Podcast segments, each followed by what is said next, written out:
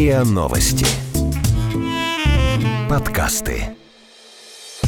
Как? Как вы? Как? Это дар Как такой? вы это? Как вы это делаете? Как? А давайте попробуем разобраться. Как вы это делаете? Так. Разговор с теми, кто делает.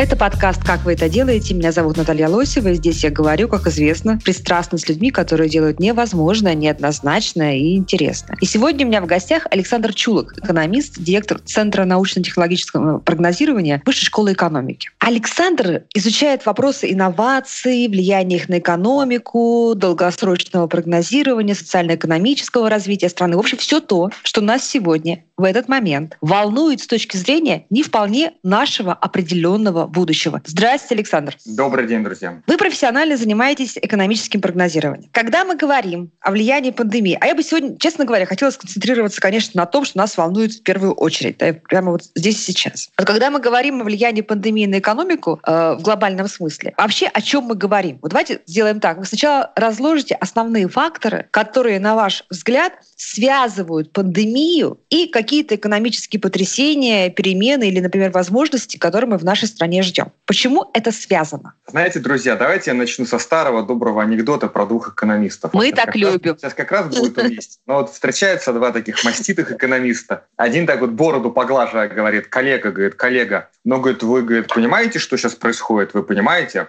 А второй, значит, поправляя замечательный пробор, говорит, ну, коллега говорит, я могу объяснить. Нет, говорит, объяснить я сам могу.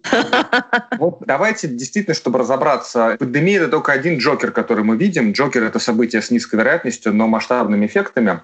А, Цены на нефть и то, что сейчас происходит, это второй Джокер. Не надо про это забывать. Но почему-то все сейчас, пытаясь соревноваться, как мне кажется, в пессимистичности и фундаментальности прогнозов, забывают одну простую вещь. Это точку отсчета. Вот прежде чем о чем-то говорить, надо понять вообще точку отсчета. Точка отсчета на начале 2020 года. И здесь мы видим, что мы уже находились в таком, я бы сказал, масштабном трансформационном процессе. Э, Он был связан и с тотальной цифровизацией развитых стран, России в том числе, кстати, и переходом на безлюдное производство. И не надо забывать оценки Всемирного экономического форума еще там двухгодичной давности о том, что через э, пару лет порядка 75 миллионов людей потеряют рабочие места вследствие цифровизации, роботизации. Они, правда, потом делали приписочку, что 133 миллиона найдут работу, но тем не менее. То есть мы уже находились в достаточно таких интересных э, трансформационных процессах, связанных с изменением цепочек добавленной стоимости, и цифровизацией и так далее. И те события, которые последние месяцы произошли, в каком-то смысле выступили такими триггерами или джокерами многих глобальных трендов. Мне кажется, что если мы хотим э, действительно понять влияние и пандемии, и истории, связанные с нефтяным кризисом, на экономические связи, то для начала надо задать себе вопрос, а какой была экономика до этого? Вот я бы выделил, наверное, две ключевые черты, к которым очень долгое время стремились. Мы имеем в виду мировая экономика, и Россия, безусловно. Мгм. Первое — это глобализация, несмотря на все разговоры про локальность, несмотря на какие-то брекзиты и прочее, все равно экономика старалась быть глобальной. Да? То есть мы отходили от натуральной экономики, от натурального производства, когда каждый делает все у себя, а старались быть глобальными и старались специализироваться. То есть вот у тебя лучше получаются одни исследования, у меня другие, у тебя одна продукция, у меня другая, давай обмениваться. И, по сути, экономика становилась очень сильно взаимозависимой из-за такой глобальности. Но, с другой стороны, она и могла достаточно сильно расти. То есть э, и страны, и корпорации соревновались, кто быстрее вырастет. А Мы видим прекрасно пример Китая здесь, который очень активно рос и был драйвером мировой экономики. И страны соревновались, у кого ВВП на душу населения будет больше. То есть две составляющих. Быстрый рост, ставка на быстрый рост, и Мгм. глобализация. И вот эти вот две э, составляющих, которые, в принципе, были в том или ином виде достигнуты мировой экономикой, как мне кажется, сыграли очень злую шутку. Потому что когда границы практически моментально отрубились, и когда мы видим, как, по сути, во многих областях сейчас идет обратно некий такой откат натуральной экономики, вот э, эти факторы глобального мира оказались для нас в противоположную сторону трендами, да, то есть э, оказались для нас очень негативными, потому что мы тут же выяснили, что у нас есть угрозы, связанные с продовольственной безопасностью. Слава богу, в России это не а, основная проблема, у нас очень хорошая позиция по Мгм. национальной продовольственной безопасности, это действительно правда, и спасибо нашим АПК за это. А в других странах, между прочим, в той же Великобритании, например, э, есть достаточно много проблем, связанных э, с тем, что они сильно взаимозависимы. А, а сейчас видите наверняка эти истории, что и э, собирать некому урожай, и сажать особо непонятно кому, и зависимы мы и от, и от семян, и я имею в виду мир даже, да, и, и, угу. и от семян, и от поставщиков, потому что компании глобальные, они предоставляют услуги под ключ, и далее, далее, далее. Понимаете, вот, этот вот эта конструкция, она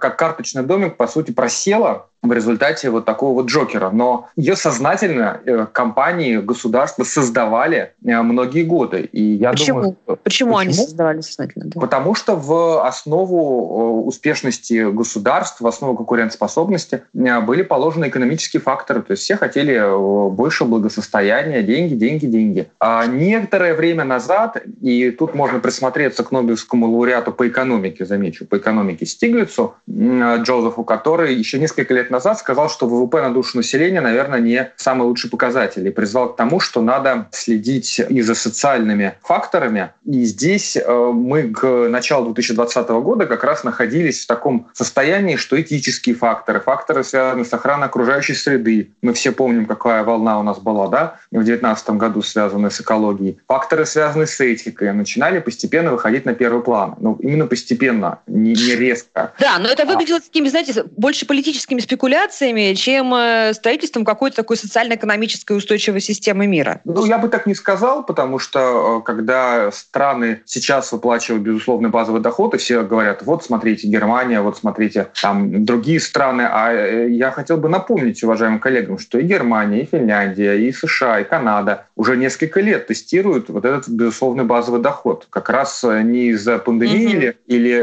или низких цен на нефть, а из-за того, что они понимали, что в новой экономике экономики, где безлюдное производство, экономики, где очень много цифровано, будет высвобождаться большое количество труда, большое количество э, людей будут э, терять работу, кто-то будет находить. Они хотели как раз в мягком формате опробировать вот эти социальные демпферы. Понимаете? И это все было. Это было уже несколько лет назад. А сейчас об этом все неожиданно вспомнили. Ну, неожиданно вспомнили как раз потому, что все мы читаем э, новости и видим, что Германия выплачивает, эти так поддерживают. Почему в нашей стране это самый частый высокочастотный обывательский вопрос во всех чатиках страны? Да? Почему в России нельзя просто взять и раздать э, деньги тем, кто остался сегодня там, без работы, без зарплаты или в какой-то другой там, форме пострадал от э, пандемии? Ну, я бы сказал, что на обывательские вопросы не надо давать обывательские ответы. Это, наверное... Давайте дадим мне обывательский ответ. Это, это, наверное, не очень правильно. А с точки зрения макроэкономики, конечно, существуют и плюсы того, что деньги, есть такое понятие раздавать деньги с вертолета, да? когда они просто раздаются населению, чтобы поддержать спрос. Есть и обратная точка зрения, которая говорит о том, что лучше создавать возможности для работы и возможности для зарабатывания денег, а не для того, чтобы их раздавать. И я хотел бы обратить внимание на то, что вот те тесты, про которые начал говорить, те тесты безусловного базового дохода в развитых странах, странах, да, в Финляндии, в Германии, показывали очень неоднозначные эффекты. Это в том продвинутом обществе, которое есть у них. Изначально предполагалось, что если люди получают вот такой безусловно базовый доход, то они могут заниматься любимым делом, креативить, творчеством, музыка и все то, что считается наиболее конкурентоспособным в новой креативной экономике. Или считалось до наступления текущих событий. Но многие люди так себя не вели. И не надо сбрасывать со счетов особенности человеческого поведения. Кто-то более ответственно, а кто-то менее ответственный. Вы условные, не знаю, 100 тысяч рублей, вы лично бы, вы отдали бы семье, которая осталась без работы, или вы отдали бы на развитие магазина, автосервиса или какой-то там, не знаю, мойки, куда пошел бы работать глава этой семьи? А, я бы создал возможности, чтобы человек работал. Я бы создал возможности и проконтролировал бы, чтобы человек имел возможность работать. И я могу вам сказать, что среди моих знакомых достаточно много людей, у которых есть и, и небольшой бизнес, и у которых есть рестораны, и бары, и они сейчас находятся не в лучшем положении, но они не унывают, они стараются переключаться на какие-то альтернативные истории, связанные там с доставкой, хотя это мелочь, конечно, но тем не менее. Кто-то, например, делает так называемые, ну, экономисты это понимают, но по сути они выпускают расписки денежные, предлагая купить ваучер на, там, скажем, посещение ресторана на одну сумму с очень хорошим дисконтом, очень хорошей скидкой. То есть тем самым они, по сути, кредитуются у своих потребителей и оставляя и им возможность дальше воспользоваться этими услугами и выплатить зарплату. Поэтому я могу сказать, что те бизнесы, которые продолжают все-таки активно сражаться с вот этими непростыми условиями, в которых они оказались, но они помощи получают. Хотя, конечно, повторюсь, мне кажется, что помощи мало здесь быть не может, и надо и бизнесу помогать, и людям помогать, но при этом создавая возможности именно для активного поведения. Потому что я могу вам сказать, что еще до кризисов э, многочисленные исследования, которые были проведены многими социологами, показывали, что в России очень неравномерно э, распределены стимулы к вообще формированию своего потребительского поведения и к формированию предпочтений. Ну, что имею в виду? Одно дело, когда вы живете в городе, и вам, условно говоря, всегда есть на что потратить деньги. Другое mm-hmm. дело, когда у вас физически просто их не на что тратить, если они даже у вас появятся в большом количестве. Ну, те, кто э, живут в деревнях, и те, кто много э, ездил по России, это прекрасно знают. И вспомните, пожалуйста, те же времена перестройки, когда построить устроиться в деревне за деньги нельзя было, бумажки никому не нужны были. Что у нас было главной валютой, что у нас было ходовой? Водка. Э, бутылка абсолютно верно. С точки зрения экономики это тоже... Жидкий доллар так называемый. Это тоже вполне понятно и объяснимо, потому угу. что это имело ценность. А если бы вы там людям дали бы там миллион рублей, они сказали, и что мне с ними делать? Вот если вы мне дадите э, там э, спорт-инвентарь, если вы мне дадите садовый инвентарь, если вы мне дадите там э, сельхозтехнику, это мне нужно. Да? А бумажки, что мне с ними делать? Поэтому история не так однозначная, как ее хотелось бы, может быть, в обывательском формате воспринимать. Но еще раз повторюсь, конечно, мне кажется, что и государство, и бизнес, который может это делать, должны население поддерживать и поддерживать малый бизнес. Но и самим компаниям, и э, самому населению тоже не надо, э, мне кажется, не надо совсем складывать лапки, как в одной из одноименных сказок. Я могу вам привести интересный очень результат э, исследования. Мы проводили его в конце прошлого года вместе с Ассоциацией менеджеров. Это был такой небольшой форсайт по поводу навыков управленца будущего. То есть мы спрашивали, какие навыки у будущего управленца, там топ-менеджмент, главный финансист, маркетолог, HR-директора, какие будут в цене. И удивительно, удивительно, что подавляющее большинство, там, в зависимости от разных распределений, но все равно там 75%, 83% отмечали, что умение находить эффективные решения в сложных, неопределенных условиях – это ключевой навык будущего. Понимаете, это за несколько месяцев до того, как все узнали слово коронавирус и э, отрицательная цена на будущую нефть. Да? Поэтому вот э, здесь э, я бы смотрел несколько шире на те процессы, которые происходят. И на самом деле, кроме негативных последствий, которые очевидны, и, по-моему, сейчас уже только ленивый, наверное, про них не говорит, я бы посмотрел через другую призму, через призму возможностей. Как вы это делаете? Разговор с теми, кто делает.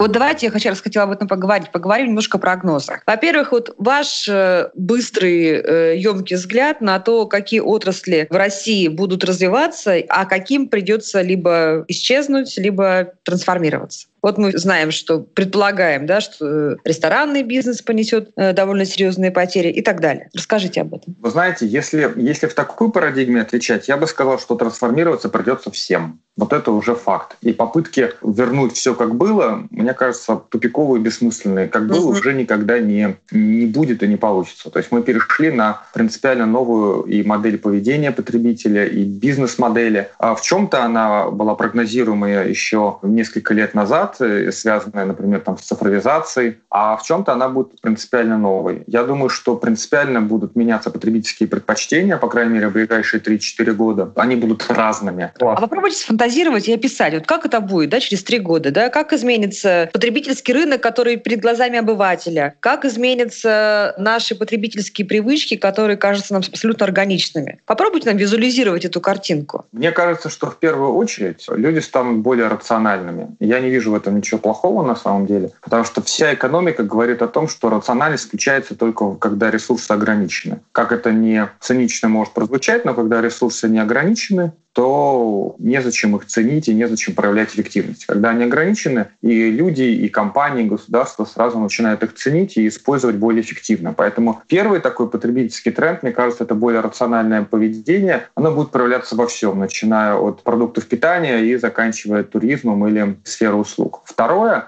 конечно, это большая погруженность в интернет вещей, виртуальную, дополненную реальность, цифровизацию. Я могу сказать, что здесь, конечно, Россия, может быть, и не находится в лидерах по охвату и доступу к интернету. К сожалению, у нас э, есть и многие регионы, и города, где с ним не так все хорошо. Но э, не так уж все и плохо, как было, там, например, 10 лет назад. И даже то, что сейчас мы видим, как э, люди удаленно сохраняют коммуникацию и ведут ее достаточно активно, демонстрируют, что базовые возможности по, по доступу к интернету все равно у нас есть. И мне кажется, что многое действительно уйдет в интернет. Это и покупки, и, может быть, даже спорт. Отдельный вопрос с образованием, потому что, возвращаясь к моему первому тезису про то, что надо точку отчета угу. грамотно определить, мы видели, как была титаническая борьба между офлайн образованием и онлайн образованием. И последний рубеж, который держал, держал офлайн образование, это то, что вы никогда не замените вот эту вот э, экосреду, экосистему, угу. которая у, у великих вузов, там, у Оксфорда, Кембриджа, у высшей школы экономики. То есть вы все равно вот эту возможность пообщаться с преподавателем,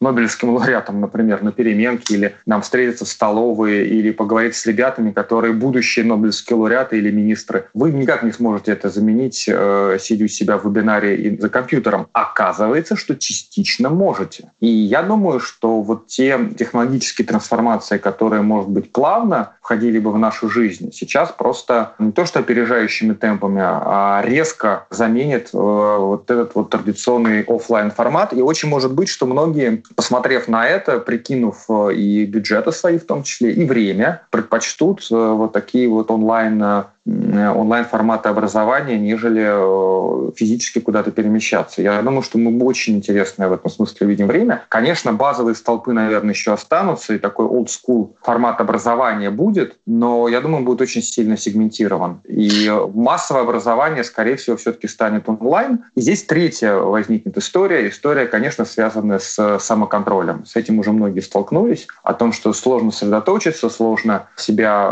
оторвать либо от холодильника, либо от интернета, либо от пересчитывания шагов по комнате. Но я могу вам сказать, что еще несколько лет назад в мире был бум на приложения и на программы, связанные с концентрацией внимания, в том числе медитации. Один из моих любимых примеров — приложение Calm, спокойствие, да, в переводе с английского, которое еще в прошлом году достигло капитализации в миллиард долларов. Понимаете, миллиард. Без всяких вам кризисных явлений. И об этом тоже не надо забывать. И мне кажется, что как раз самоорганизация и умение э, лучше организовывать свое жизненное пространство и свой рабочий день и отдых тоже будет одним из сильнейших таких трендов, которые мы увидим. Но мне так кажется, что как раз э, цифровые методы, цифровые алгоритмы, приложения, методологии работы, учебы, наоборот, больше помогают э, нам концентрироваться, распределять свое время. Я, например, как преподаватель совершенно не испытываю уже эмоционального дисконтакта со своими студентами, да, хотя в редакцию с удовольствием, конечно, вернусь э, к своим любимым коллегам. Кстати, хотела с вами поговорить отдельно. Вы сказали про виртуальную дополненную реальность. Мы как раз работаем, в том числе в виртуальной дополненной реальности. Мы создаем продукты. И я, я, конечно же, слежу за тем, что происходит на рынке. И в первую очередь э, на рынке исследовательском, где создаются сейчас очки дополненной реальности. И вижу, mm-hmm. наблюдаю конкуренцию между Facebook, Samsung и Apple, пока скрытую такую на уровне разработки и так далее. Вот на ваш взгляд, то, что с нами произошло, это притормозит вот этот переход к, к большой части наших коммуникаций в виртуальной дополненной реальности или, наоборот, станет триггером для какого-то ускоренного развития и вот масс-маркет э, с очками дополненной реальности случится не в 23 году, как предполагали, да, а годом раньше, например, или позже? Я, я думаю, что ускорит. Если мы посмотрим на первую такую статистику, то мы увидим, что как раз э, приложения и гаджеты для дополненной реальности э, росли там на 100, 150, 200 процентов за последние несколько месяцев их продажи. Поэтому я думаю, что ускорит как с точки зрения качества, так и с точки зрения падения цен. То есть они станут абсолютно доступными. Они сейчас уже не очень дорогие, но станут совсем, совсем доступными. То есть, знаете, если раньше э, там оптическая мышка, это было очень круто, да, или там Bluetooth гарнитура, то сейчас э, это как бы, а как что, есть по-другому. И мне кажется, что сейчас очень важно именно смотреть на контент, который позволяет реализовывать и виртуальную, и дополненную реальность. И здесь как раз для различных индустрий, в том числе российских, есть очень большие возможности. Начиная от, например, туризма, а, понятно, что никто, кроме туристических фирм, может быть, не знает всех пожеланий и потребностей э, клиентов, когда они выстраивали, скажем, индивидуальные туры. И mm-hmm. сейчас делать такое в виртуальном пространстве, мне кажется, очень хорошая идея. Причем, заметьте, это может быть достаточно широко. То есть можно сделать путешествие там, по любимым улочкам там, Сан-Себастьяна или каким-нибудь мишленовским ресторанам с посещением э, лучших поваров, которые при этом тебе в интерактивном режиме что-то еще и советуют. Потом можно спокойно, без спешки рассмотреть достопримечательности, а не бежать на автобус. То есть, понимаете, я бы здесь шел от потребностей. Потребность в коммуникациях, потребность в новом, потребность в информации все равно у человека остается. Но как раз с помощью дополненной виртуальной реальности, э, с помощью интернета вещей, ее можно реализовывать гораздо более эффективно на другом уровне. А как вы смотрите про образование, про обучение, про школы? Они придут в виртуальную реальность, в дополненную реальность? Я могу вам сказать, что в Великобритании уже лет 15 тестируется концепция, которая называется виртуальная школа. Понимаете, еще до всяких вот этих вот историй. Поэтому я думаю, что многое действительно перейдет в виртуальную реальность. А, конечно, я как преподаватель, у меня 20-летний опыт, э, и я могу сказать, что контакт с учениками, когда ты студентами, когда ты видишь их глаза, когда ты их чувствуешь, когда у вас одна энергетика, когда ты создаешь единую такую вот э, рамку, и вы все в ней существуете, наверное, пока что сложновато будет э,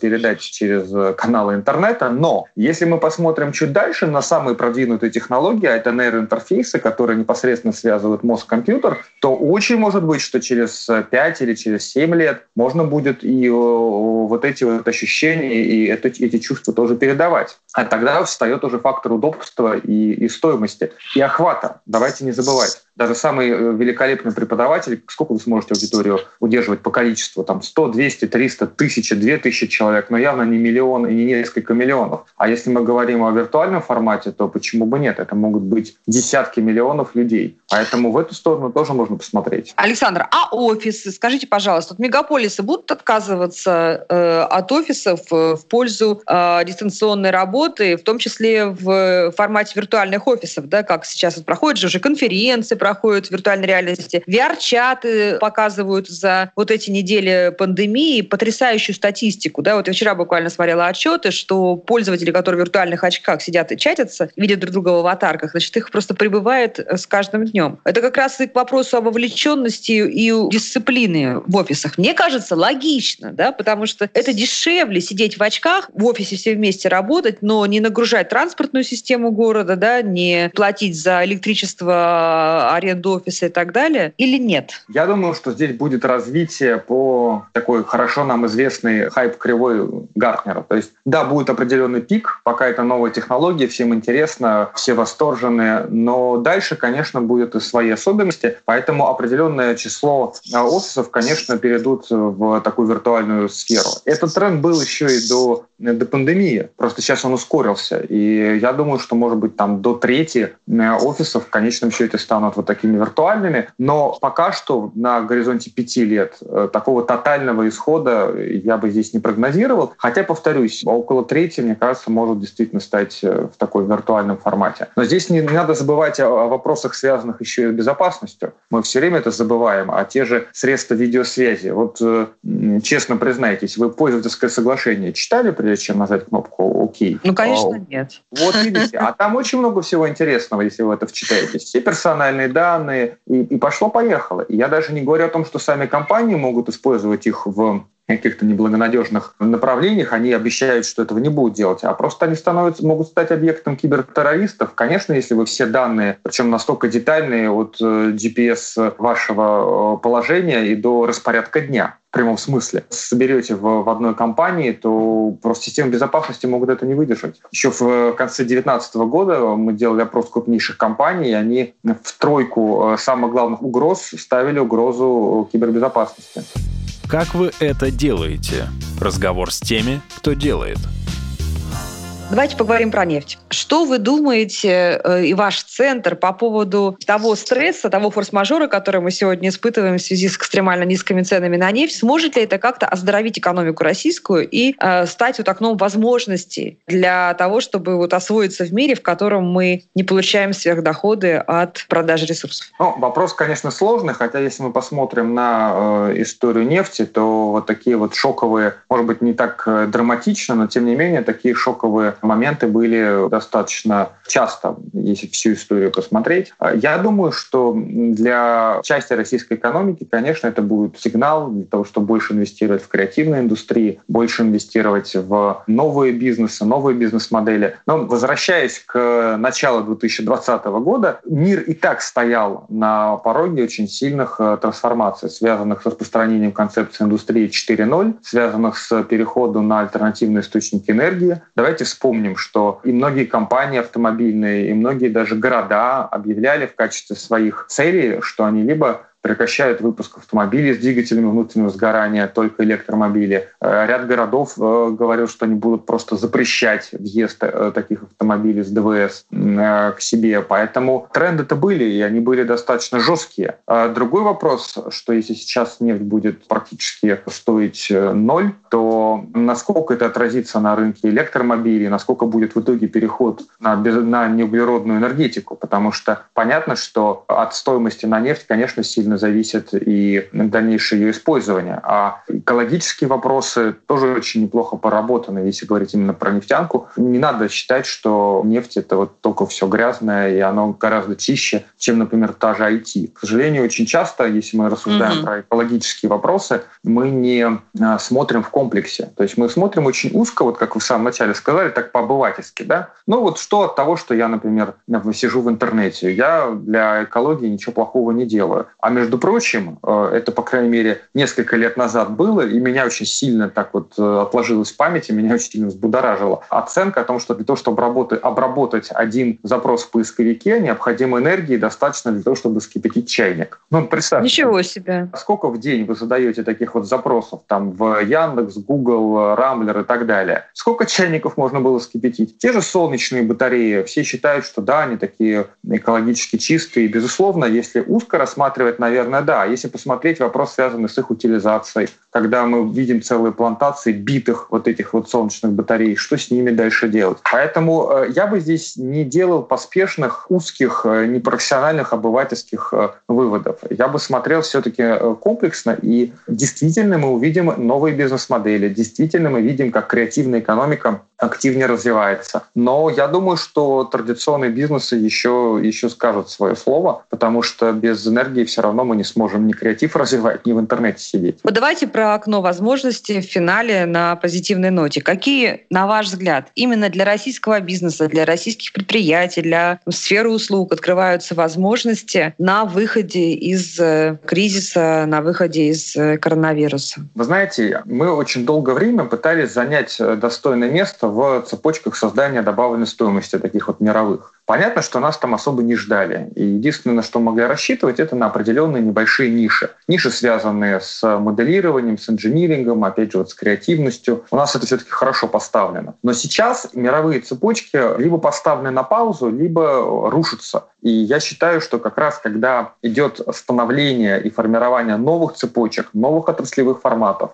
задаются новые требования к бизнесам, мы должны максимально оперативно постараться вписаться в эти процессы, иметь собственную позицию. Единственное, что мы не очень любим, по крайней мере, любили хорошо делать, это решать задачи под ключ. Вот понимаете, плоху подковать не вопрос, а вот наладить стабильное производство со стабильным качеством, с выполняемыми регламентами, требованиями, это как-то вот нам скучно, неинтересно и не всегда получалось. Может быть, сейчас самое лучшее время, чтобы вот эту вот э, болезнь еще советского периода преодолеть и научиться и предоставлять услуги под ключ, но при этом этом не забывать, что уникальность наш ключевой конек. А уникальность в чем? Уникальность в идее, уникальность в производстве, уникальность страны, что вы имеете в виду? Я бы сказал, уникальность в подходах, в подходах к решению задач. В свое время в ведущих э, бизнес-школах даже было такое понятие, как стажировка в Россию. Что это значило? Это значило, что никакие кейсы, никакие стресс-тесты, никакие э, проекты э, не позволят тебе в реальной жизни получить опыт, когда у тебя срок вчера, когда надо сделать то, что ты даже не можешь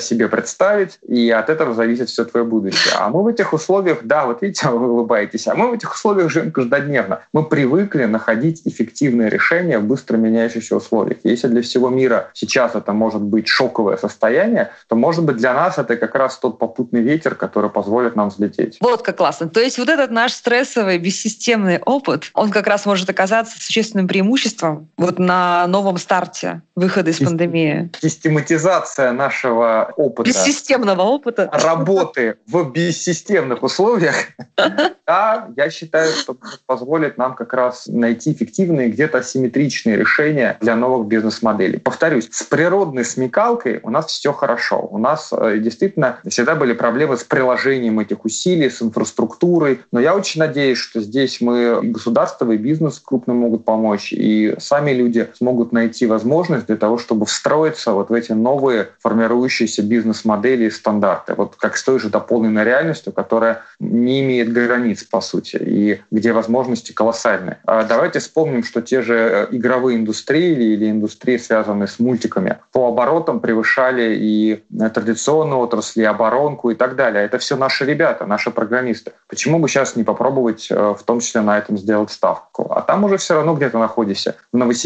на Кипре, под Рязанью или в Москве. Главное, что ты делаешь и как ты делаешь. Друзья, мне нравится. Во всяком случае, это звучит не так апокалиптически, как во всех чатиках и телеграммах страны. Ну что, мы говорили о нашем будущем с человеком, который занимается прогнозированием профессионально. Это Александр Чулок, экономист, директор Центра научно-технологического прогнозирования Высшей школы экономики. Подписывайтесь на подкаст, где я, журналист Наталья Лосева, пристрастно говорю с людьми, которые делают невозможное, неоднозначное и интересное. Спасибо. Вы слушали эпизод подкаста «Как вы это делаете». Автор и ведущая подкаста Наталья Лосева. Подписывайтесь на подкаст на сайте ria.ru в приложениях подкаст с Web Store и Google Play.